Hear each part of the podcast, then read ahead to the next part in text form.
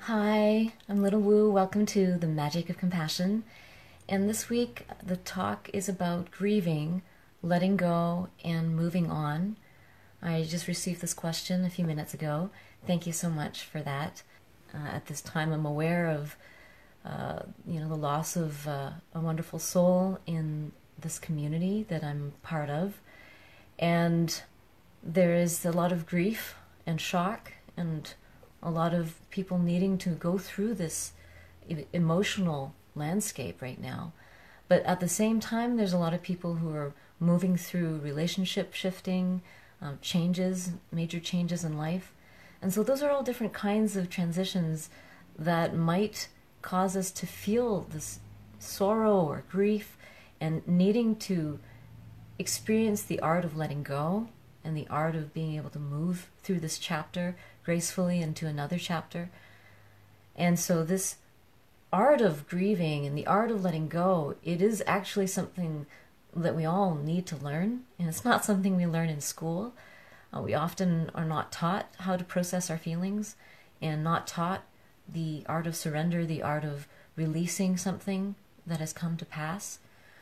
Um, there's beautiful, you know, quotes about when to surrender, when to move on, but when it comes down to it, there is always a sense of, oh, you know, this is something that I've cherished, and now it's changed, or now it's different, or now it's gone. And how do we make peace with that? How do we continue, and how do we transition from this place of what was to what is and what shall be? And so grieving is very natural, and I know that those tears are also tears of joy, not all of sorrow. And that's part of the process of grieving is to grieve what you will not have anymore. That's different. Grieving what is different and then grieving what has come to pass, but also celebrating is part of grief. You know, a lot of those tears are, are memories of so much joy and all the things that you cherish about someone um, that that may have changed or is no longer available. And so this grief comes with a lot of joy in it too. And so that's part of the art of breathing is to celebrate. And I love how a lot of memorial services are now called celebrations of life. And that's a beautiful transition and expansion of our consciousness around um, the loss of someone, and whether it's through um, death or through um, shifting relationships, through changing relationships, there is a very powerful point of grief that must include celebration. And so, if you're going through a grieving process right now, you're going to move through both of those states where you're going to grieve what you won't have access to anymore.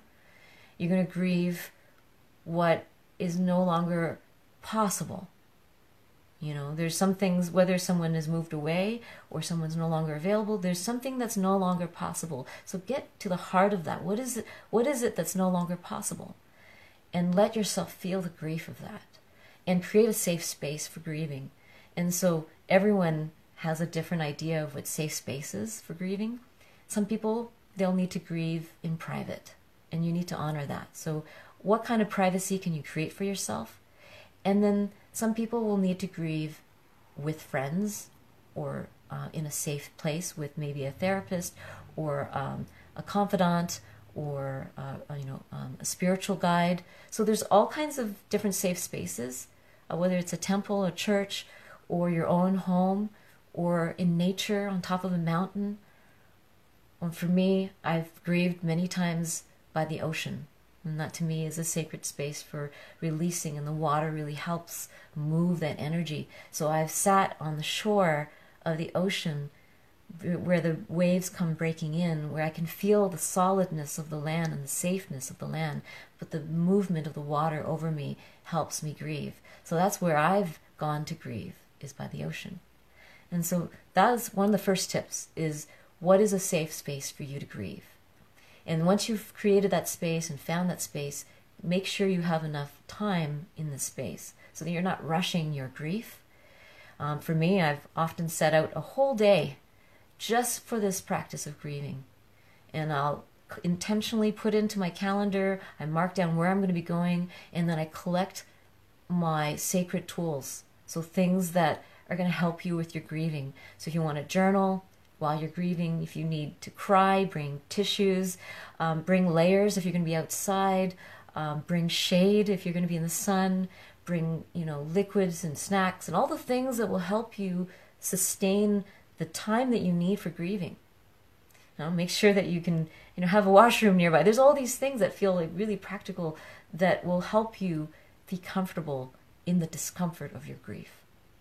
And so when you set out your grieving day, I mean, not everyone needs a whole day, but I really recommend taking a day out to do this work. And you might need many days, but at least set aside one full day for you to meet your grief. Uh, whether it's a separation or shifting from relationship, a loss of a job, whatever it is you're grieving, make that day be as important as a sick day or as important as a court day or as important as a, a wedding day. This is grieving day. It's very important. And so those are some just practical things that you can do to set up for your your day of grief.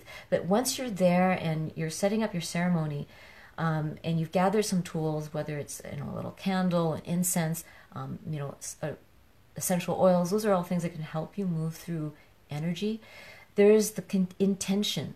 And so I would divide the ceremony into the intention to grieve the loss of which you will not have anymore, because it's important to actually face that. You need to face the reality that this is no longer possible and that any attachments are not real and not healthy for, for you or the other person. Um, and then there's the celebration to have space in your ceremony to celebrate and to give blessings to what has come to pass.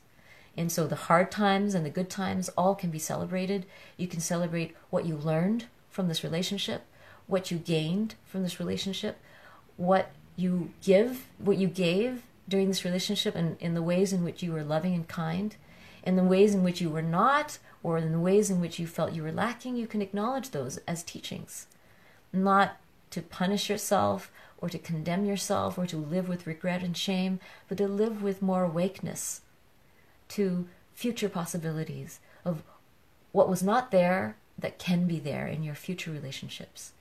And so all the blessings and celebrations are another part of your grieving day. And that is a very important part. Um, and it's not, you know, just trying to wash out the pain. It's literally what is the truth, what remains from your relationship are the gifts. You know, the pain gets transmuted through time into deep teachings and deep blessings, and often loss in the moment becomes a, a really huge gift in the future because awakens something within you that would not have been awakened otherwise. And so, as we process our grief at this time, whatever you might be grieving, I send you huge, huge love because it is very challenging to move through those feelings. I, I'm in, you know, I've talked about the tsunami of emotion. And so when you sit in your grieving process, wa- let it wash over you like a tsunami. Know that you're going to be filled with all this energy and it's going to just pass through you. And you will be okay if you breathe through it and let yourself really feel. And so much of our society, we're afraid to feel, we're afraid, we brace for it, we block it, we try to hide from it, we try to run from it, we distract ourselves from it, we get too busy for it. And this is about the art of making conscious space to move through what you know you need to move through, to not let it get stuck in your body, not get it, let it get stuck in your life, not let it block you from moving forward. Meeting your grief allows you to move forward, allows you to let go. And being able to feel that tsunami of emotion and know that you will be okay. And so, part of the art of grieving is the art of learning to meet discomfort. And sometimes when I've worked with people in private sessions or in groups, that was that's one of the greatest gifts that we can give each other is the art of moving through discomfort together. So I do invite you to maybe include in your grieving process some opportunity to, to share with someone else. So to not do it all in isolation, even if that's your tendency, even if that's your preference, to make another day about doing it with friends, with confidants, with community. And um, that's something that I'm considering. Um, how can I create a safe space for others and myself to grieve uh, together? And we don't have enough of these rituals. We do have memorials and celebrations of life, but what about for uh, a shifting of relationship or letting go of a job or letting go of something in our life? You know, sometimes some of us have gone through surgery. We're letting go of a part of our body, perhaps. How do we create a ceremony for ourselves and, and to be shared with our loved ones to share this grief, to hold space for each other? And so that is a question I'm going to ask you as you move through your grieving process of how you wish to celebrate, how you wish to grieve. Do you wish to do it? How are you going to do it alone? And how are you going to do it with others? I hope that you will be able to find that sacred space this week if you're moving through something, to not put it off too long, to make it as important as your job, as your family. This grief is real and it needs to be met. And I'm, I honor you for your courage to meet this grief. Thank you so much for joining me. If you're curious about my one on one sessions, workshops, or online classes, visit littlewoo.org. Lots of love.